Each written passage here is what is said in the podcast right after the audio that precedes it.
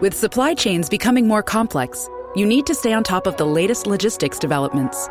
So, if you work with logistics, you need the Beyond the Box podcast from Maersk. It's the easy way to keep up to date with everything from digital disruption in logistics to the need for supply chain resilience in today's market. Find out more and keep ahead of the game with the Beyond the Box podcast on logistics insights at maersk.com/insights. Hello, and welcome to New Books in Genocide Studies. My name is Keller McFall, and I'm your host. Every month or so, I interview the author of a new or recent book in genocide studies.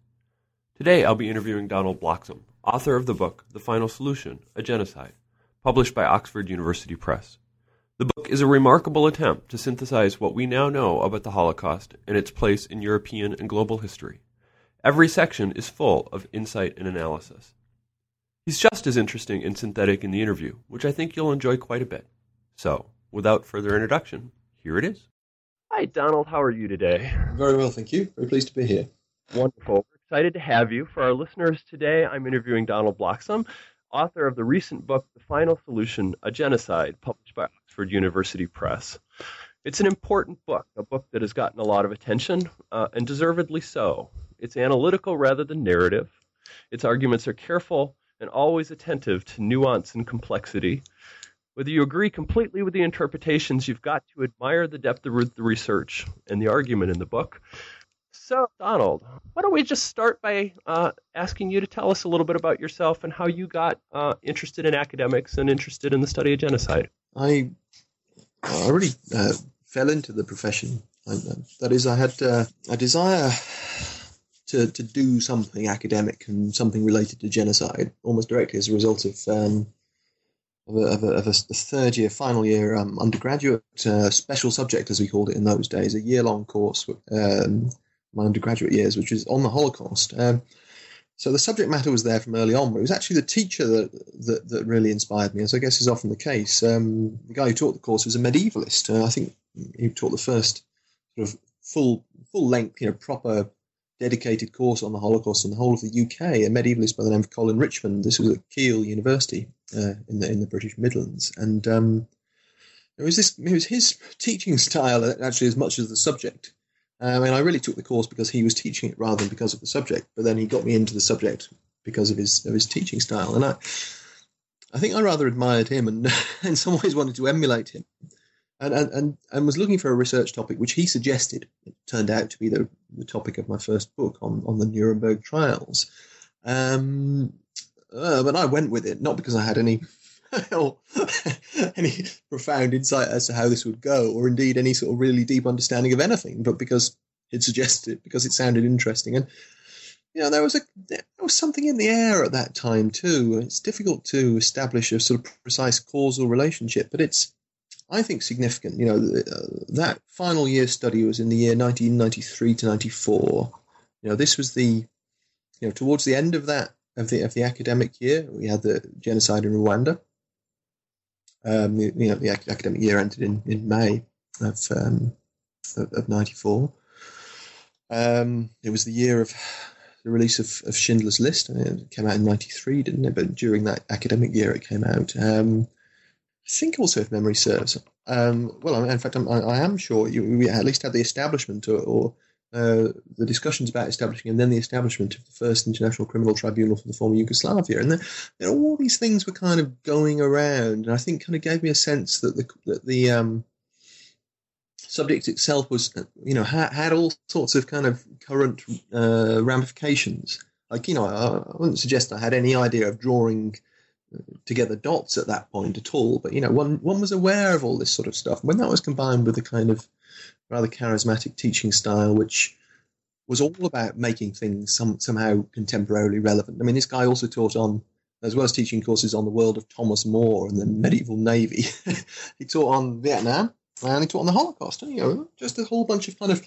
Uh, he's very good at making things contemporarily relevant, and that so it, it's that kind of collection of stuff that ended up with me going down the research route, really, as as um, on, a, on, a, on a topic that someone else had had a hand in suggesting that I sort of fleshed out during my doctoral years, um, and you know, and finally pub- published. And I suppose it was because I published that that I got the um, the way into the way into a job. Because as you all know, the British system is obsessed with publishing things, and, um, and thankfully I managed to managed to actually do some publishing, and, and, and then got a got a job offer on the way.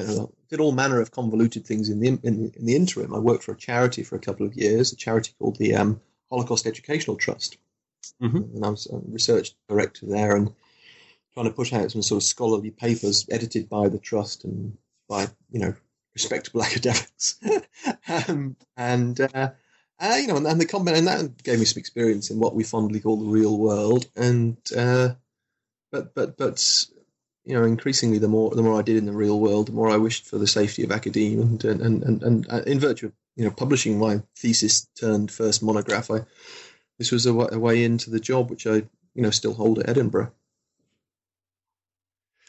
Yeah, I'm I remember that time because I was in grad school at that time, and I ended up writing a dissertation on Habsburg history, and very much shaped by the events in Yugoslavia. And I think we often underestimate as historians how much the contemporary world actually affects what we're interested in at the time. So, how did you move from Nuremberg to the studies of genocide that you've done? Well, the, the, the Nuremberg book was uh, was a and again, this is you know partly serendipitous, partly partly well, hopefully partly not.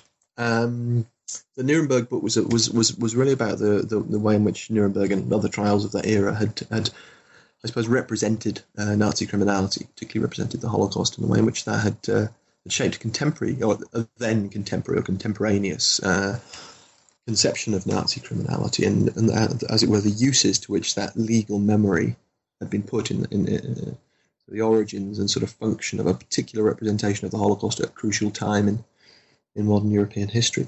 Um, so all of this time I was I was reading on the Holocaust specifically, even though I was actually talking about its representation, and, and I was very interested in, in issues like how um, war crimes trials interact with uh, with with publics and with states, and you know to what extent they serve ed- re-educative functions, to what extent they fulfil you know these grand didactic and sort of reforming re-educative functions which are which which are often ascribed to them.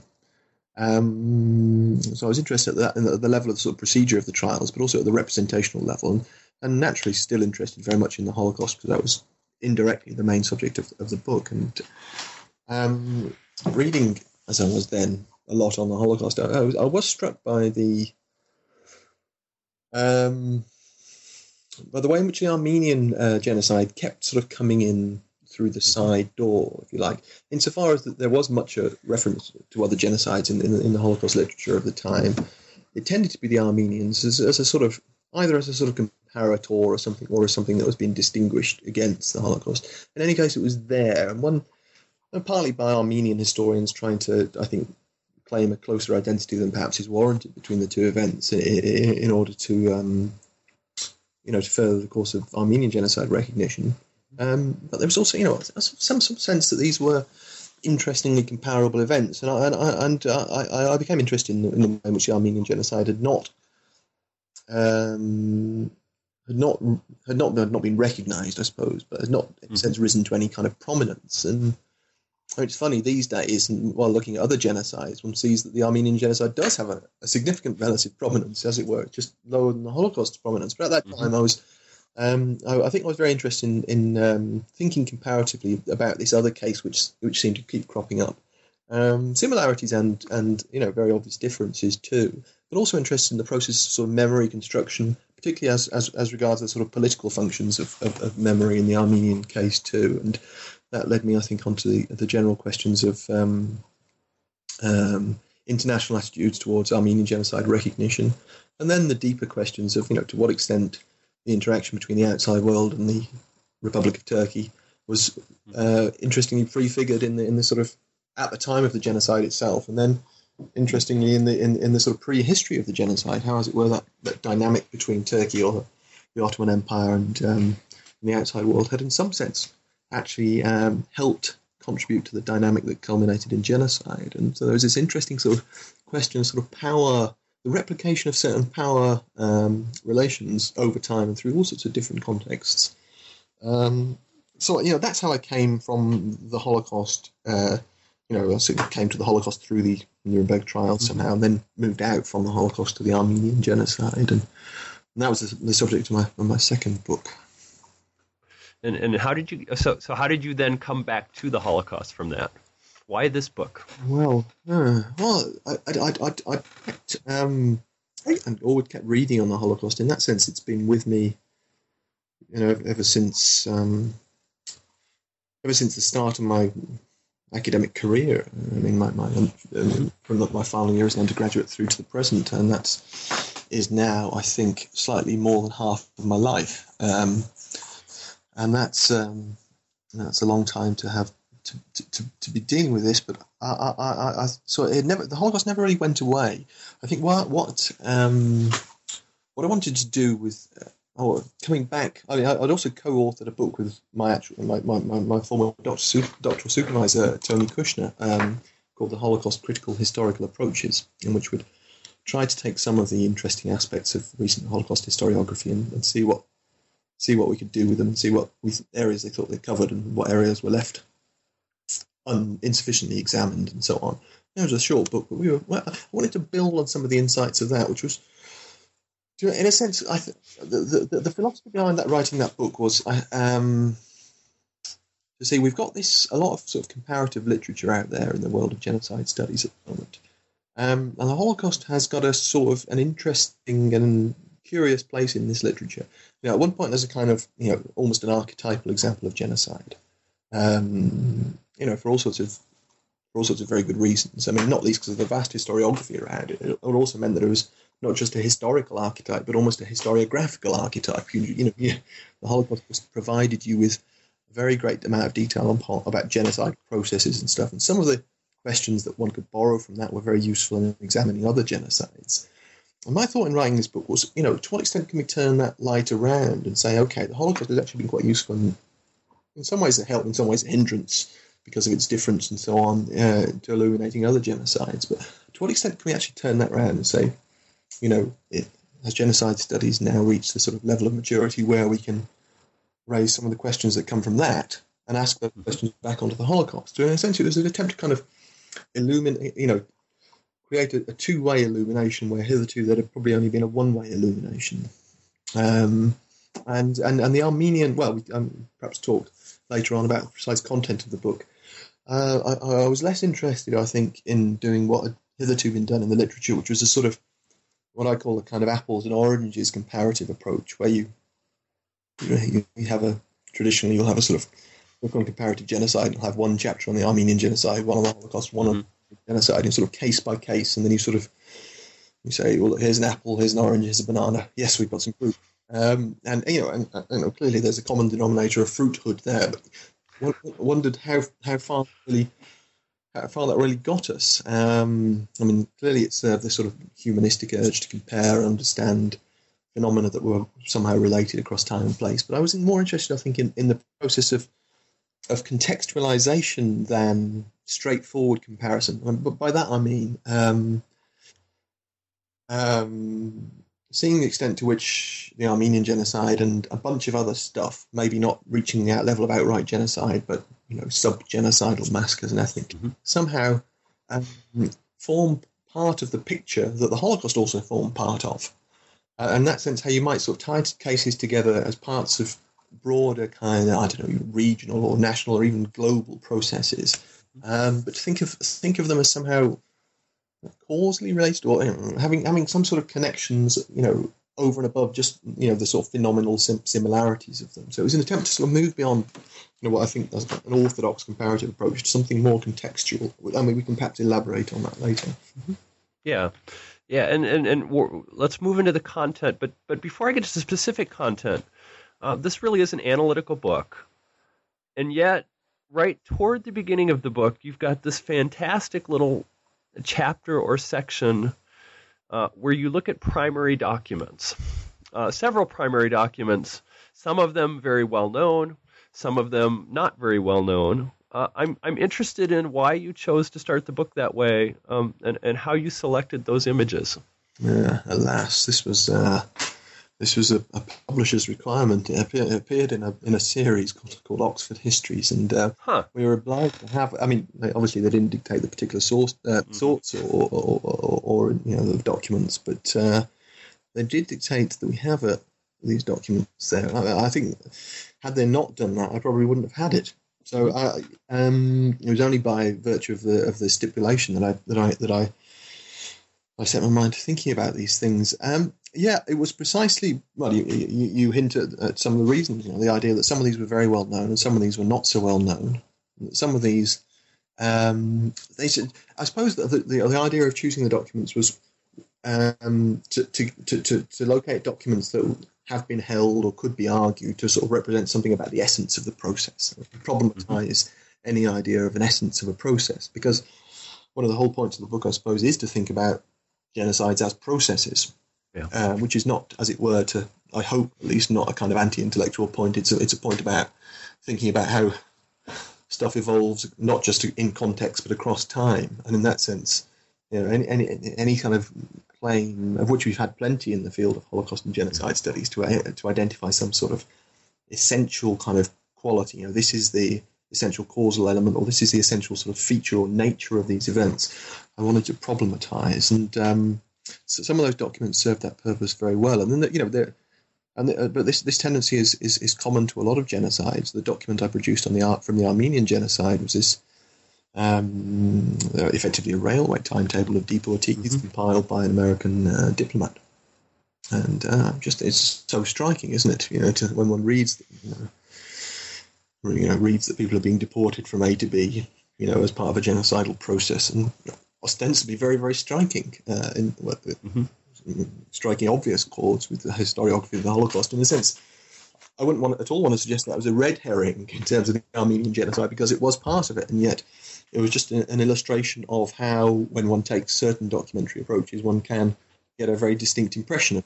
Um, the, uh, another of the document was uh, documents was the famous um, uh, Himmler speech from Posen mm-hmm. um, in, in, late 1943, and that, and trying to sort of get people to think about that from a slightly new angle as well, um, which was, you know, I suppose you know, controversial in some ways, but but but nevertheless, you know, my, my aim was was was it is to, and remains to try and get people to think about these things in a, in a slightly different way. Mm-hmm. Yeah, I was I was struck by the um, Romanian advertisement uh, from 1923 and and that maybe brings us to this this first section of the book because like many studies of the holocaust you really start well before the holocaust begins. And so and as i said in the pre-interview i'm just going to kind of steal one of your questions since it was so elegant. Uh, why do you think europe was such a volatile place in the early 20th century? Well I, th- I think europe had been exporting violence for a long time um, yeah, from maybe, well, I suppose it depends where one looks in Europe. And certainly from the late 19th century, if one looked to the, the sort of south southeast of the continent, one could have seen signs of what we might think of as a, a, a nascent, burgeoning, spreading violence related related to issues of state formation, state aggrandizement, state consolidation. Um, I, mean, there are also there, there, there are some simple explanations and there are some and some more complex explanations. But the geopolitical um, the geopolitical explanation is one I put a great deal of store by. But of course, that doesn't you know the, the idea of you know a, a Europe whose nation states are in sort of up close personal uh, competition, and hitherto their competition has been largely exported to the outside you know the outside world via imperialism and um, a propensity for violence as part of that process of expansion, um, and um, um you know, well, land theft, um, imperial consolidation, uh, but also the simple integration of large parts of the world into a sort of European-dominated world system. That you know, violence was inherent in all of that, uh, but uh, and it always kept it sort of one remove from a Europe that, to some degree, amongst its great powers, the Ottoman Empire excluded um, had a sort of shared civilizational vision or a shared sort of civilizational conception. Uh, and, and, and part of the story of the 20th or the early 20th century is the collapse of that shared vision uh, as this sort of this inter interstate, also integrate power um, competition sort of comes home to the continent itself, as it as it were, the continent implodes under its own developmental um, and ideological pressures and and cultural pressures too. Of course, you know this the, all of those kind of fan siècle senses of a, a continent um, in a state of degeneration. Um, all of the sort of fears brought on by industrialization, urbanization, secularization, the sort of the sense of identities in flux, traditional verities and values under threat. You know, the search for culprits, scapegoats, people to blame for the insecurities of life, and and indeed for um, national fortunes and national decline. All of these become, you know, particularly salient in that in that in that atmosphere of heightened competition. The most obvious expression of which is, is the First World War, but but other expressions of which I think, you know, depending on which part of Europe you look at, had, been obvious from, from, earlier than that. And you know, I make a certain amount of play of the so-called Eastern Crisis of 1875 to 8 down in the Balkans. Um, effectively, as the vast majority of the remnant of, of, the European part of the Ottoman Empire is torn away from from, from the Ottoman Empire in, in, in those years of war and um, an ethnic cleansing. And um, I think it's very, you know, it, it, this in a sense is one of the sort of the, the, ways in which I tied the later Armenian experience to the Holocaust mm-hmm. too. You know, but via this sort of paradigm of the Ottoman Empire as, as uh, in many senses, the, the weakest and most vulnerable of the in the Euro, in the broader European great power system, the most susceptible to fragmentation under the forces of modernization, um, economic, uh, industrial modernity, owing to its relative economic um, uh, uh, in industrial, let's say, backwardness in inverted commas.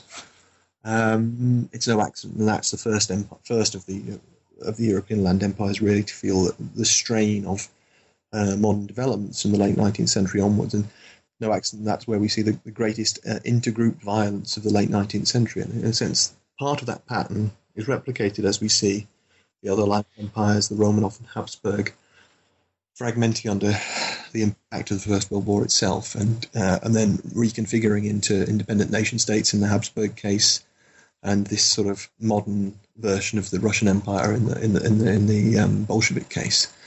Um, yeah, so it's that that's it's it's that that that's uh, that coalescence of the, the cultural, the, the economic, the competitive, and all of which are lead to and then are further exacerbated by the the crisis of the First World War itself that um, that, know, I think, and that's in, in, in, many ways that's a fairly traditional explanation. I suppose my my my contribution to it really was was to chart the course of anti-civilian violence from the Balkans upwards as a sort of you know prior trajectory to to, to all of that. Yeah, and one of the things that stands out in, in, in, your account is is the way in which minorities suffered or at least were targeted as agents or reasons for the disintegration of these imperial states. Um, how is it that Jews in particular, but minorities in general, end up? What, what, what kind of legacies are there from the stigmatization and, and the fear of these minorities from this period? Uh, always in these questions, I think there is just a, a, a, special, and I think, let's say, Christian civilizational aspect to the stigmatization of Jews generally. So there's always, I think, there's there is always that rather special aspect to it, which is overlain with many experiences common to stigmatization of other minorities. But nevertheless, that sort of, well, I suppose, ultimately the sort of the deicide um, stigma, this the you know this terrible uh, canard um, which is uh, you know. I think you know so many so many of the anti-Semitisms that Europe produces are you know are nothing but kind of secularized and modernized up, up, updates of that. You know, I mean the conspiracy myth I think can only be understood against that sort of backdrop of the kind of attempt, you know, all these senses of undermining Christian civilization that, that are the, the products of you know in terms of the prehistory of any genocide. These are the products of as, as close to pure fantasy as you can get.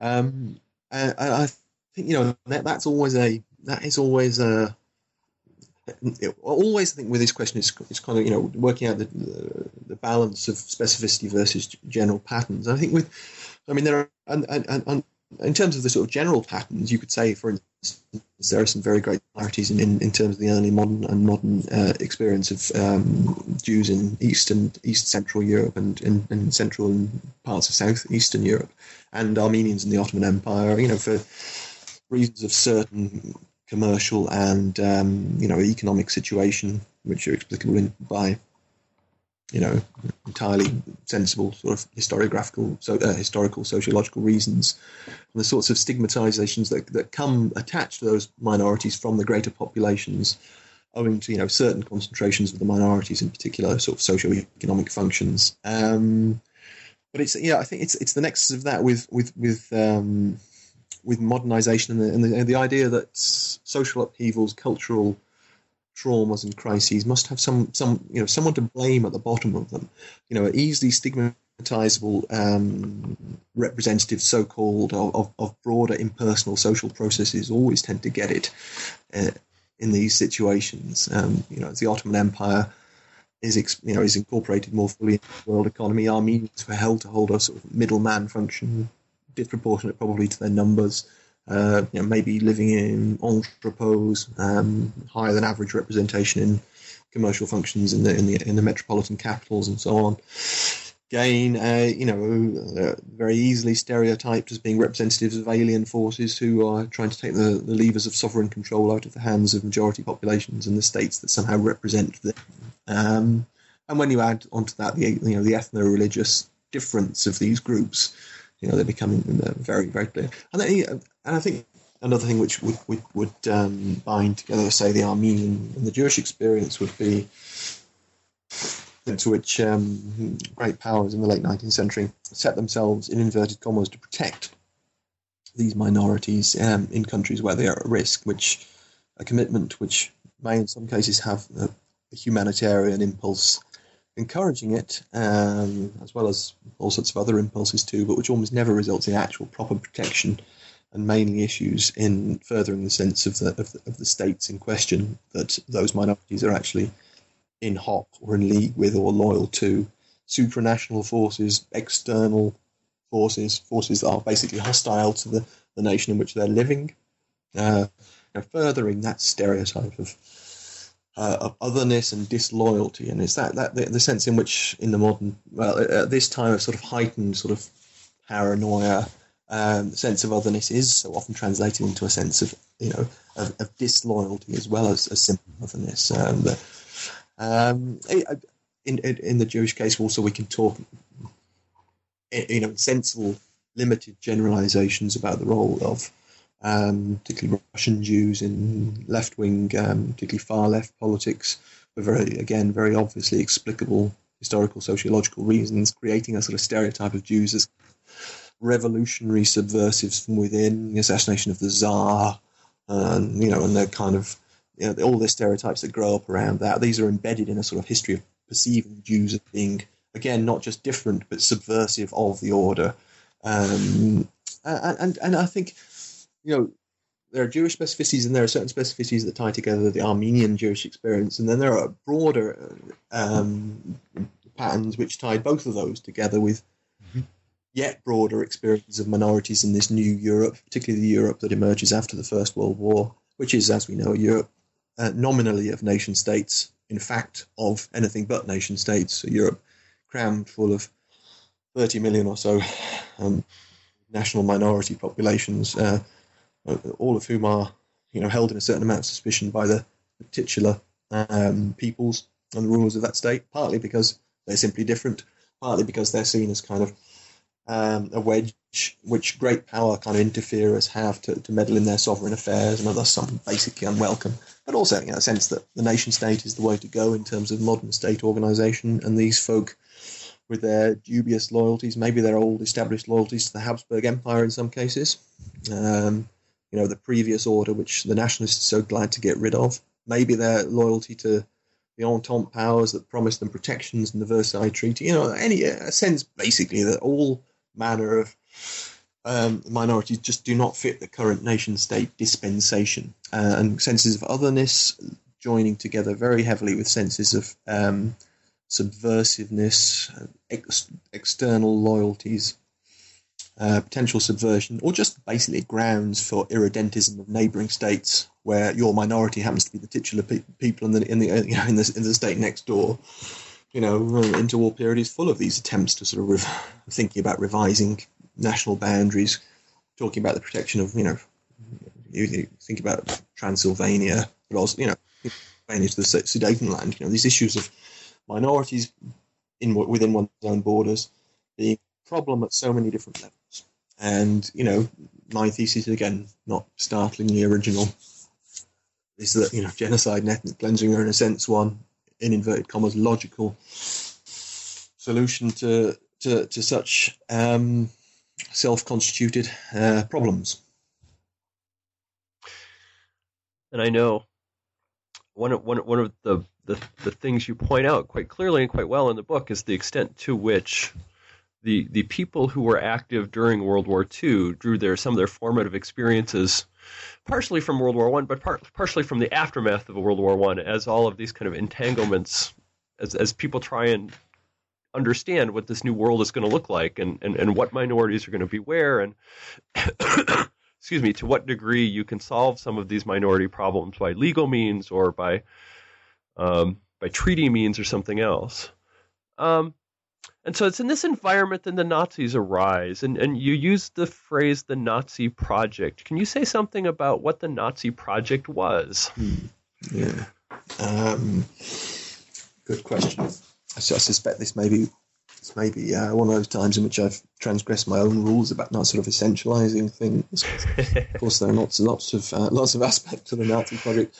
I think in this specific case, it's um, uh, in, the, in this in these specific sets of contexts, um, well, there's there's a great deal that's already known about the you know the particular particularities of Nazi racism as somehow related to and somehow slightly different from other forms of European exclusionary ideology, um, and added let's say biological element, but which shouldn't detract or distract us too much, I think, from or, or, at least should be seen alongside established kind of Volkish kind of conceptions of, of otherness and cultural, you know, ethno cult. You know, let's uh, let's say, I mean, ethno religious in some degree, of course, because what is you know, no surprise that the prime enemies in the Nazi eyes are Jews, you know, and that, and that kind of uh, the ethno religiously inherited sense of, of, of Jews' otherness, you know, is, is only really modernized and refracted rather than changed altogether by the modern anti-Semitic uh,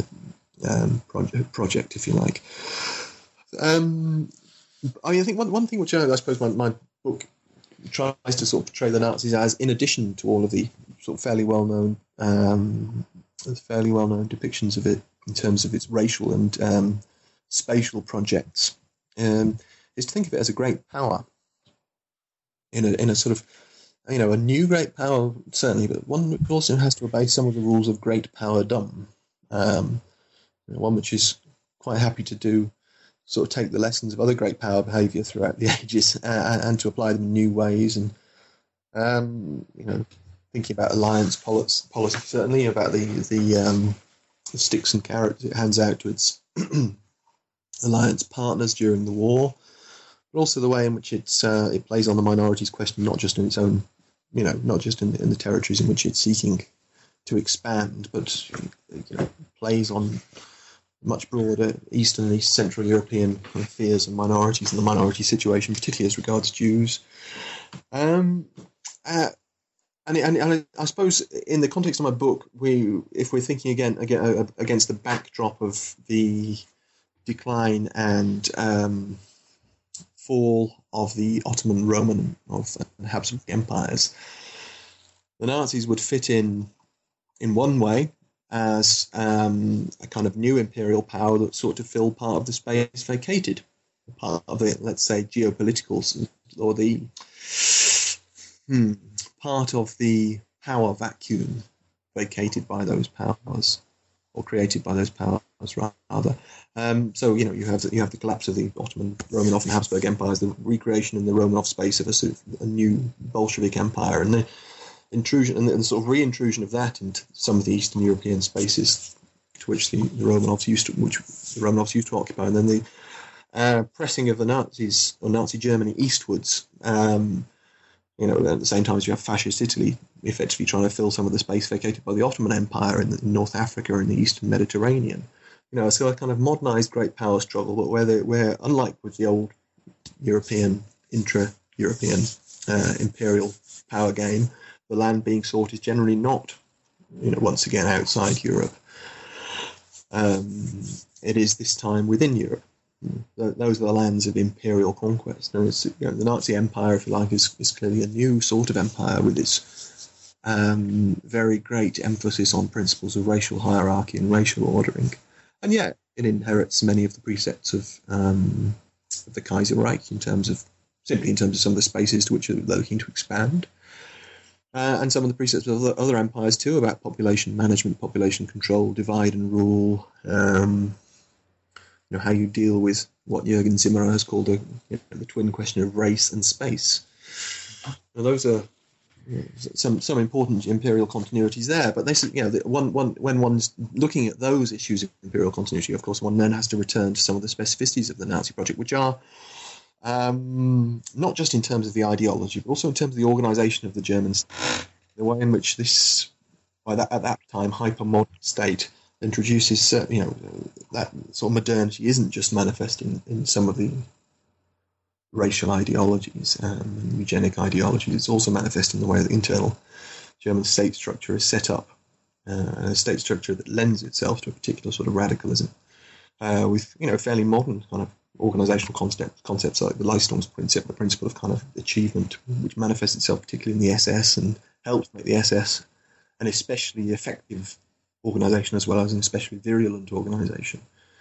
And this kind of this kind of free market, if you like, in uh, racial ideas and persecutory ideas, that that sort of fills the explanatory gap between the basic anti-Semitism and racism expressed, expressed but you know, directionless, expressed in, in Hitler's Mein Kampf and the, and, and, the, and the final solution in its final form. You know, so much of that space is filled by the kind of developing cumulative unpleasantness of the of, of the German institutional structures, if you like. And this is where I think that you know we do you know we can actually gain some quite a lot from looking at some of the old functionalist accounts of German the German state, albeit you know with with proper attention paid to the the virulent ideology, which ultimately gives this overall direction, if not a precise destination. Yeah, could you say uh, one of the things you do real well is is to explain the interactions between which which I think you call of the vanguard of people and organizations who push if not necessarily genocide at all times, but push the radicalization of policy forward and and organizations which which tug against it for a variety of reasons. Could you say something about how this vanguard of people and organization arises which with this kind of inherent interest in in radic further radicalization. Yeah, this um, this is a this is a very tricky one to encapsulate in any sort of. I mean, it's it, it, the difficulty I think lies in, in, in, in, simply working out how much of this is, as it were, in any way envisaged or deliberate, and how much of it yeah. is just a sort of logical, uh, logical expression, as it were, of of a group of people. Yeah, the vanguard of people, many of whom, not all, but many of whom have, have imbibed um, uh, some of the ideas that go to form you know, that are in that milieu from which Nazism and, and, other ideologies of the far right emerge in the interwar years. Certainly, you know there is uh, an element of contingency in the Nazis get, getting to power. We can't deny that, and it's that element of contingency. You know, once that has happened, um, and you know the Nazis have consolidated their grip on power, they are then free um, to insert um, like thinking personnel into the state structure. And I suppose what they, they they certainly do that into the insert it into the orthodox state, state structure, the ministries of interior, justice, and, and the military, and so on.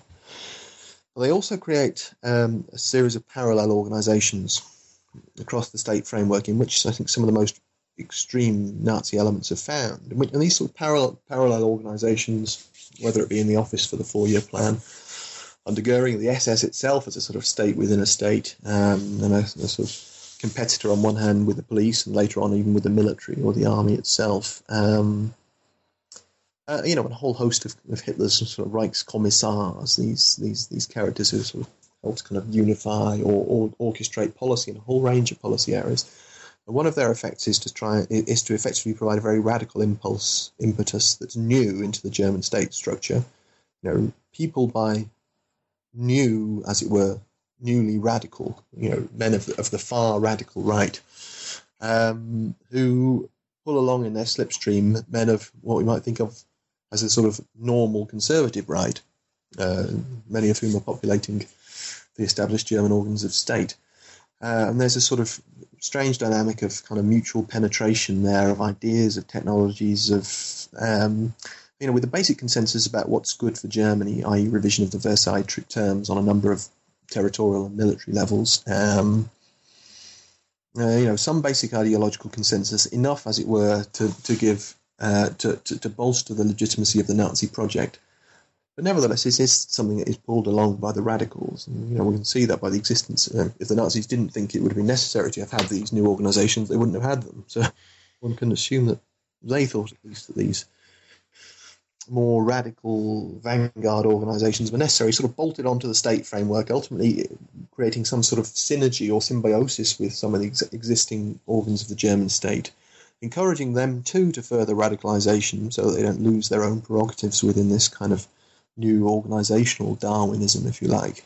Um, and you know, and, and I think you know, it's it's it's very obvious, particularly when the you know, however, however radical and terrible things get in Nazi Germany itself in the 1930s, things get much, much worse as the Nazis expand into Eastern Europe, and it's partly because of the wartime context, because war, war does radicalize, and mm-hmm. the, these people full well realized before the war that war also provides opportunities for various projects, but also because as we expand into new territories, the sorts of people you can import to run those new territories um, are the sorts of people you've already imposed on the German state itself in these uh, in these in the vanguard organisations. Except in these new territories, they don't really have to take much cognizance of established state frameworks. You know, they've got much more, much freer hands there.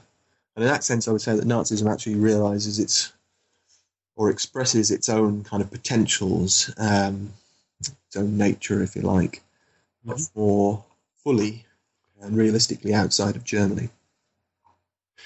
Yeah, and uh, so so you mentioned race and space a little bit ago. What what were the Nazi plans or intent toward East? Well, toward Europe as a whole, and specifically toward Eastern Europe.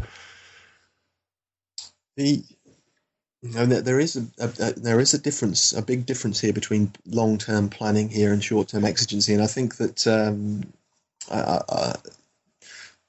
in very simplistic terms, the ideal the ideal long-term stratagem would have been a um, an Eastern Europe um, that provided um, agricultural commodities and natural resources of other sorts. I'm thinking maybe of the oil of the Caucasus, the wheat of the Ukraine, and so on and so forth. Uh, peopled with uh, you know a much thinned out local population to serve as slaves uh, for a, a, much more, more densely populated, populated um, urbanized, industrialized Germanic core of the empire, which of course included Germany itself and also the other territories it was seeking to incorporate and would have as kind of client states, whether it's been you know, northern France, Belgium, Netherlands. You know, this this this kind of an in, an industrial core, which actually also reflects much of Europe's you know own industrial development of the last of the previous 500 years. Um, you know, all of this Nazi dominated and controlled uh, in, a, in, a, sort of autarkic design for a continent with, with, with Germany at its figurative centre.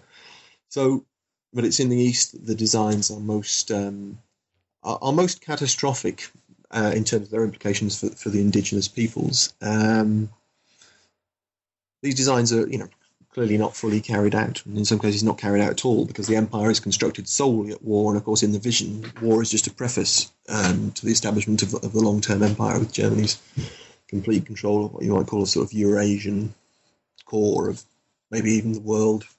You know, that, vast sort of you know, going up to the Urals from somewhere near the Mediterranean, that sort of huge area. That, you know, that was the, the, the distant plan, but the um, just you know because even though these ideas are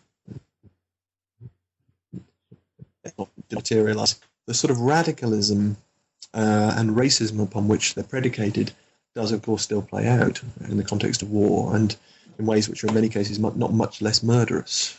So, you know, in place of a kind of very um, coldly thought out design to reduce large swathes of the population of Eastern Europe by um, effectively deliberate starvation by the removal of basic foodstuffs for the supply of the kind of you know Germanic core of the new empire. We do nevertheless have lots of sort of discrete starvation designs that are put into practice, whether this be in specific military campaigns against Russian cities or in terms of the policies enacted, pursued against um, you know several million Soviet prisoners of war. The, the, the, there is a link there between sort of pre-war plans for the sort of privation, deliberate privation of these areas, and the actual practice of the privation that's imposed upon specific categories of individuals and groups and, and, and places.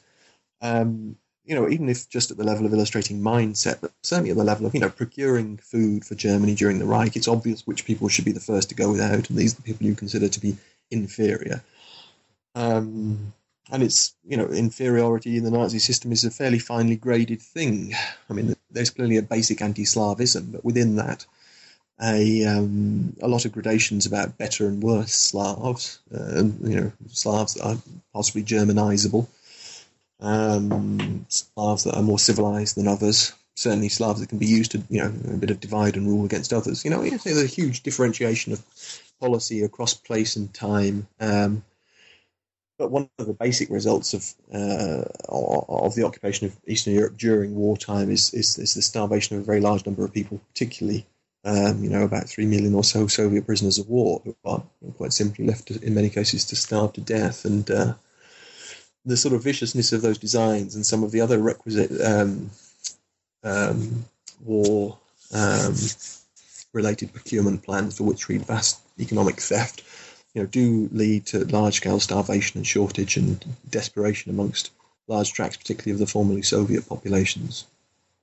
Um, Jews fit into this whole picture in a, and again in a way which has some similarities, but but also some very specific historically and ideologically inflected differences too. I mean, most obviously, Jews are pursued throughout the continent, not just in Eastern Europe. I mean, that's Eastern Europe tends to be where they are taken to be killed if they're not already there and being killed there. And in that sense, you know, some of the spatial aspects of this design still kind of play out because, of course, you can you kill them where in a sense where the sensibilities of the local people are smallest, where the outside world's attention can be least drawn. Um, but nevertheless, you know, there is a, a specificity to Nazi anti-Semitic ideology which you, which is just irreducible in the in the sense of seeing these Jews not, you know, as, as, I mean, pursuing them everywhere where it's you know plausible to do so, um, and out of a sense that they're not just inferior, which is I suppose the basic idea with Slavs, but but dangerous. I mean, perhaps not even inferior at all. I mean, I think one of the interesting things about Jews in the Nazi worldview is, you know, despite all the um, perhaps it, perhaps because of all the metaphors, you know, bacillus infections, so on. This is you know, these are metaphors of danger actually rather than inferiority. And the subversive, the metaphors of subversion, revolution, world control. You know, at some perverse level, you could even say there's an admiration there, you know, built into the profound hatred and um, uh, so uh, you know those are all different and in a sense also you know I, I think explicable according to longer standing patterns of viewing Jews as subverted as conspirators, as would-be world controllers. And that, you know, that's that, you know, that is just different. I mean, whereas it, whereas it where it dovetails with the rest of this is is in the sense that the radicalization of Jewish policy that occurs in the space between um, the invasion of Poland in 39, the invasion of the Soviet Union in 1941, and developments in the invasion of the Soviet Union through autumn and winter 1941 is is in a sense precisely in that military context of occupation, radicalization, the war with the so-called Judeo-Bolshevik state of the Soviet Union that we get um, you know the progression to outright genocide from plans of you know ethnic cleansing, mass expulsion. You know, it happens there and it happens then for a reason, and this is partly because if you're looking for a, through Nazi eyes for an instantiation of Jewish power in the world, the Soviet Union is is it. Um, and in that sense, the attack on the Slavic state and you know being the degenerate Slavic, state ruled by Jews is you know is part of one and the same thing, and that's a huge radicalizing factor in itself. And then issues of you know to, to what extent do we solve, as it were, the Jewish question during the war? To what, to what extent do we wait for after the war? Well, these are also themselves contingent upon the course of the war itself and the possibilities opened up by invading the Soviet Union, the, the fundamentally different nature of the military conflict in the East. Um, these are all factors that liberate the most extreme Nazi fantasies in that military context too. So you know, clearly there's the, the context of war and the occupation of Eastern Europe is absolutely vital to understanding the radicalization of Jewish policy, even if it doesn't explain everything about the nature of, and peculiar qualities of Nazi anti-Semitism. And, and as you go through this, you, you make an important distinction between intent and extent. Um, and, and in talking about intent, by which I take it to mean you, you to talk about the decision or decision making process that leads to genocide. You're very clear that there is no decision. Uh, it, perhaps I'm pressing it too far, but you could even say there is no Holocaust. Rather, there's a series of decisions. There's a process and a and a, and a, a, a widely varied set of outcomes that are desired, uh, depending on where you're talking, who you're talking about, and when you're talking about. So, can you say just a little bit about how you understand that process to have occurred. Yeah, this um, this again is a is a is a is a um, I'm inclined to try and read from a script, but I don't uh, script, alas. So I, I, your listeners will have to indulge me as I ramble for a while. Um, the the intent extent thing is, I mean, in, in a sense, it's not a very well phrased dichotomy. Um, I, I suppose it means intent versus extent of intent. but um, the idea fundamentally there being that, um, if I if I recall, it's a few years since I wrote this, um, that um, that there is that there is a certain set of dynamics that occur within places that are more or less directly controlled by Nazi power structures, where the dynamics can get could almost become self reinforcing, uh, and um, in areas, in particular, I'm thinking here, Eastern Europe, but actually yeah. anywhere that's, I think, directly ru- ruled by Nazi Germany, so which we might actually include the Netherlands. And I think this is one of the key factors explaining the very high rate of, of, of, death in the Jewish population of the Netherlands compared to, say, France, is the, the extent to which the Netherlands was, was actually scheduled for full incorporation into the Reich, and thus, you know, no real concern was taken of kind of local attitudes. The, the administration was much more heavily Germanized and put under much heavier German control. Um, and in that sense, it's almost sort of viewed as part, you know, as, a, as, as one of the many of the occupied territories with a view to be fully and properly, completely incorporated into the Germanic core. That sort of Germanic core plus the Eastern European territories make up the vast majority of the German Empire.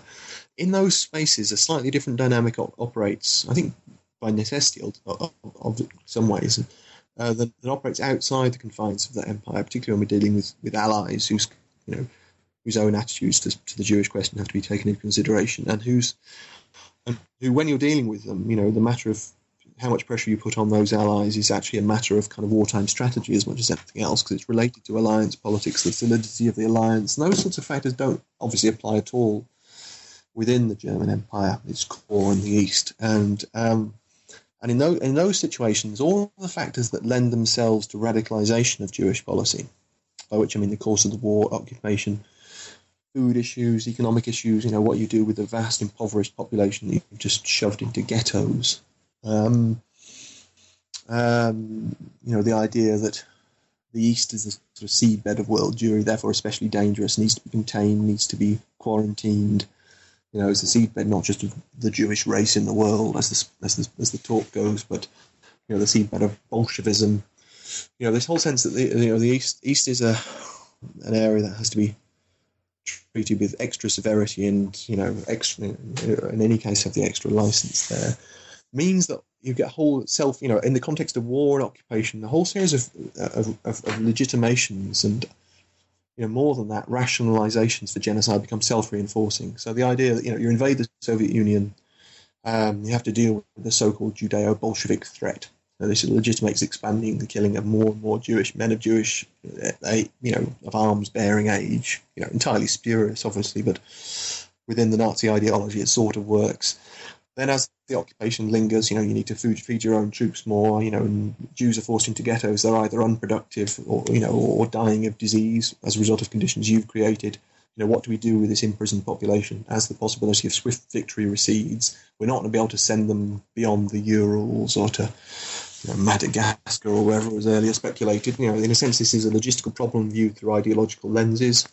Um, the possibilities of the war have, have, opened all sorts of vistas of, in virtue of having reduced kind of moral sensibilities and you know up the ante the, of the, the existential stakes. Um, and all of these play out in, uh, but the, uh, in, in, various ways, but they're, they're ultimately all re- mutually reinforcing what you might call the sort of, in inverted commas, ideological security threat posed by Jews, the economic and public health issue posed by the existence of ghettos.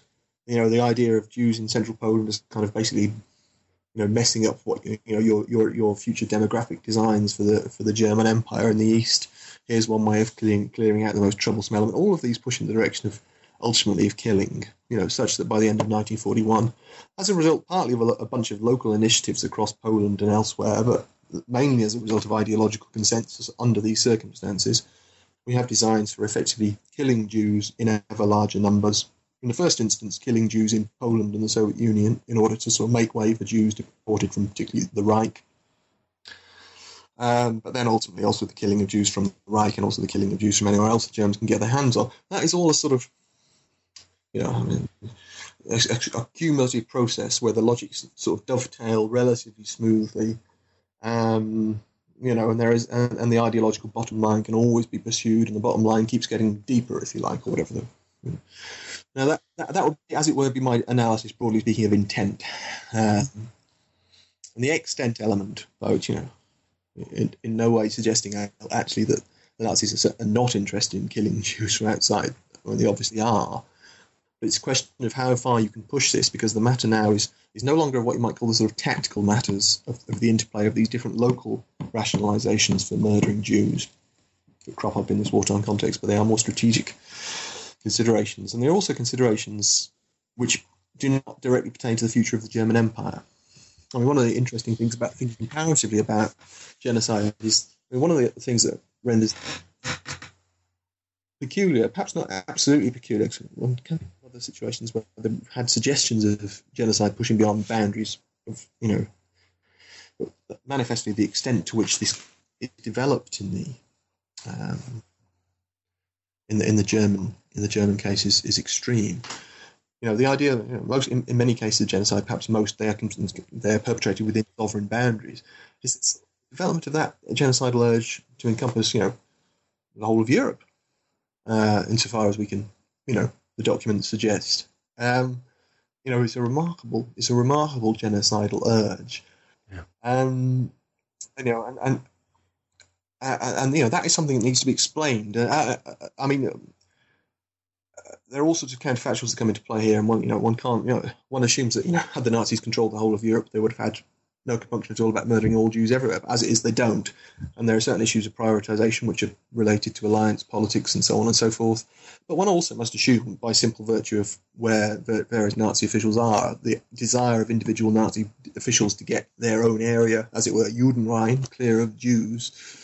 Um, that plays into the process in a way which does have kind of local spatial rationales. So, in a sense, when I, I to make that distinction between intent and extent, I'm talking about some of the basically kind of structural desiderata there about, you know, it just will be the case that, that Jews under eras of particular German officials, you know, there's greater impetus to get them out because there's more interest locally in doing that. And then there's this other strategic factor there um, about alliance policy and the extent to which early in the war uh, and in the run up to war, you know, these states which, you know, those states which ultimately become Nazi Germany's allies and kind of satellites are very happy to go along with cranking up anti-Semitic rhetoric and policy, partly as a way of appealing to Nazi Germany, partly because they've got very significant anti-Semitic movements and anti-Semitic sentiments there. Partly because it's also very expeditious to do this because, you know, stealing from Jews is a very good way of building up national economies. You know, dispossessing minorities is the process of establishing national economy in these new new central and eastern European states that have emerged after um, 1878 and again after 1918. Um, I, you know, and, and, and, I call this in the book a multiplier effect, the way to which, in the first instance, there is a, you know, sort of continental consensus towards anti-Semitic policy and anti-Semitic action on behalf of many states that a follow their own national prerogatives, but b ingratiate themselves with Nazi Germany, and and, and their sort of anti-Semitism is enhanced as part of the anti-Semitism emanates from Germany and the and German diplomacy and stuff. As the war goes on, you know, some of those um, some of those drives are tempered from within some of Germany's allies, even the most obviously anti-Semitic and murderous of them, like Romania. You know, reels back somewhat on its own policies. You know, having you know being on its own account the second largest murderer of Jews in Europe as a sort of independent state. You know, um, the Jews of Bessarabia, Bukovina, Transnistria in 1941 and through 1942. Um, draws back from the, the, deportation or surrender to Germany of the majority of the Jewish populations of so-called Old Romania, Moldavia, Wallachia, for reasons which are you know, partly of alliance politics, partly of sort of amour propre, the nature of the relationship with Hungary, the nature of, you know, what they feel as an exploitative relationship with Nazi Germany. Uh, uh and in that sense, you know, the, to return again to the intent extent thing, that plays again into Germany's relationships with these states because you do need them on your side in the war effort. Mm-hmm. You know, to what extent are you going to put pressure on these on these uh, countries? Well, that's a matter of a case by case strategy. It's no longer a matter of the almost sort of what I think of as an almost kind of uh, self-evolving process within the boundaries of the German Empire, where you know all the various rationales for murdering Jews kind of interplay and reinforce each other. That dynamic isn't in play always outside Germany, particularly in the second half of the war. There, it becomes more a matter of what I call strategy than tactics uh, in terms of the expansion of killing. You know, and in some places, obviously, killing can be pursued more easily. In some in some cases, it can't. Uh, I mean, all this is to say is really that there is, you know, there are realpolitik aspects to some of the aspects of the extension of the final German sphere of direct control, which in a sense is radically, you know, original. I suppose the way I uh, elucidate it may have some claims to be, but yeah, and one of the implications of that and, and, and you say this, I think, in your book, is that should the Holocaust or should should the war have ended in, in, in mid 1943, our memory of the Holocaust would have been very different than it than it is because of things like the, the that would have ended before the war would have ended before the deportation and execution of Hungarian Jews, for instance. Can you say a little bit about how how that difference in memory would have what what that different memory would have looked like? Well, yeah, that's a very interesting question. I mean, I have wondered about this. I mean, I suppose the reason I, I state that is simply because the, the Hungarian deportations are you know, monstrous and huge. You know, half a million people being shipped in the space of a few months or several summer of 1944. Um, I mean, that is obviously if you just took that, if that was all that happened in the Holocaust, that would still be a major genocide. And this, you know, that would be, you know, not much less than the Rwandan genocide, right? You know, mm-hmm. uh, that would be, you know, uh, in European history, this would be an absolutely enormous crime. But compared to the rest of the Holocaust, it, it's, it's well, it's what the statistics are precisely. You know, four hundred plus thousand murdered um, out of well, the best part of six million, perhaps six point two million people. In, in proportion to the Holocaust, my, my, basic point is that it's it, it, it's it's far from the whole story, of course, and yet so many of the abiding images of the Holocaust have been supplied by uh, things like the, the deportation and murder of the Hungarian Jews, in the sense of you know Auschwitz at sort of full capacity, you know the, the most modernized Auschwitz in terms of the extension of the railway track through the front of Birkenau, um, you know the, the sort of the the the apex of, as it were, industrialized killing. All of those things are, you know, somehow related to, to you know, the, the, you know the sort of last ditch determination, even when Germany is sort of clearly on its way to losing the war, of murdering a vast national community of Jews that aren't directly under its control, aren't within its own imperial sphere. You know, all of the imagery and the practicality of this is incredibly powerful, and rightly so. But it, is, it does also emphasize a particular aspect of the Holocaust, which isn't, if you looked at the demographics of the majority of victims, as in some way representative of, of, of the of, of, the fate most of those. You know, because most of the of the victims of the Holocaust are from um, the pre-war territories of Poland and the Soviet Union, and and, and you know, I, I think well, in recent years, we've seen quite a lot of historiography that will, has, has re-emphasised the significance of, of, for instance, shooting massacres in, in Poland, Soviet Union, as a sort of you know, just as important in terms of well, quantitatively and also somehow qualitatively to understanding the the final solution as as mass murder in the extermination camps. But then, yeah, it was. I, I think I was. So there's partly it's it's symbolic, partly it's an issue about general representation, also a sense of you know, I think the, the killings of, of the Hungarian Jews are so public in that sense. You know, they're the most public, public part of the Holocaust in terms of killing.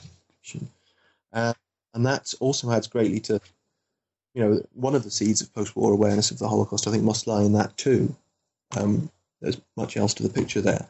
Uh, I'm just thinking, you know, absent that, you know, and I, there are clearly very contingent aspects to the deportation of the Hungarian Jew. Mm-hmm.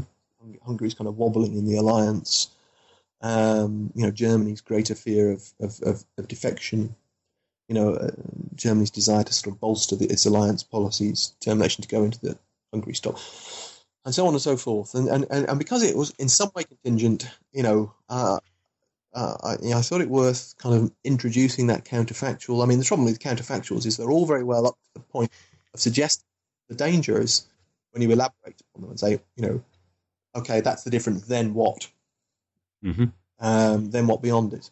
Of course, you know, uh, uh, anyone's guess is as good as mine about that. Yeah, I I, I don't know about in, in, in the UK in the United States, and I'm reminded of this um, because of a number of teenagers I know that the two memoirs that people read are Elie Wiesel and Primo Levi, both of which are from Auschwitz, both of whom are deported relatively late in the war. And those two memoirs have done an enormous amount to shape the way Americans remember the war or remember the Holocaust. Um, and I, like I said, I don't know if that's true everywhere, but that's certainly true here. There's there's much more in this book we could talk about, but I've taken a lot of your time. Um, can I just ask you real quick um, a couple questions? One is, where does the study of the Holocaust go now? You've alluded to some of these intersections between the Holocaust and genocide studies. What is there to do now with studying the Holocaust? Well, there's, there's certainly an awful lot which is left to be done empirically on it. Um, though, though, as it were, my own interests and, and trajectories are, are, are not of, that sort. You know, these are very hugely important works to be done at kind of local level in terms of, well, literally the fate of individual communities, dynamics of the Holocaust in different places. I mean, at the sort of more comparative level, uh, I would say that, you know, actually still some of those local questions are interesting. You know, the extent to which Holocaust in various places is tied in with other policies of state building. Uh, you know, Holly Case's excellent book on, you know, the history of um, Transylvania. Mm-hmm during the war and you know, around the war is, is you know exemplary illustration of this. A guy named Raz Segal working at the Hebrew University in Jerusalem is interested in Subcarpathian Rus, you know, another of these contested border regions where Jews in particular uh, are victimized, but other groups are too because it's part of the nation building project. Um, more broadly, I think that uh, I, you know I hope that we see more work which doesn't isn't doesn't just replicate what I call the you know the apples, oranges, and bananas study, but does try and build things more into sort of the sorts of processual or interrelate, you know, the interrelation of cases. One thinks, for instance, that, you know, some great books already have been written about the Great Lakes area in, in Africa, and the more mm-hmm. about you know the interrelations of different cases, you know, and the extent to which you know more than one case is a case that may ostensibly be separated by a bit of time and quite a lot of space, space may be, may be embedded in deeper kind of processes or tra- trajectories of international history. And I think you know, there's a lot to be said a lot to come from international history too here, but that's in no way to kind of downplay the, the great significance of work that can be done at the local level, actually. And so, what are you doing now? What are you working on now? I'm just I'm trying to finish. Um, I've been trying to finish for a long time, so perhaps so. so uh, a book on um, or will become a book. Let's call it a manuscript at the moment, for, in the interest of. Um, actually, um, you know, historians and um, yeah, and the role of moral uh, moral evaluation really in what in, in terms of. Hmm. well, I just think more needs to be said about this, and uh, I, am skeptical of the sort of. Uh, uh, you know, of what I take to be still the abiding norm of, of, of historians not involved, engaging in evaluation. Not least because I think most of us actually do. So it's a question of thinking more carefully about how we do what we do and what purposes that serves. But generally, I, I think I'm actually advocating a bit more moral engagement, which you might say comes from the genocide interest. But, but at the same time, I think you know some of the moral engagement genocide has been extremely fruitful. Some of it has also been moralistic in, in, in the sense of mm-hmm.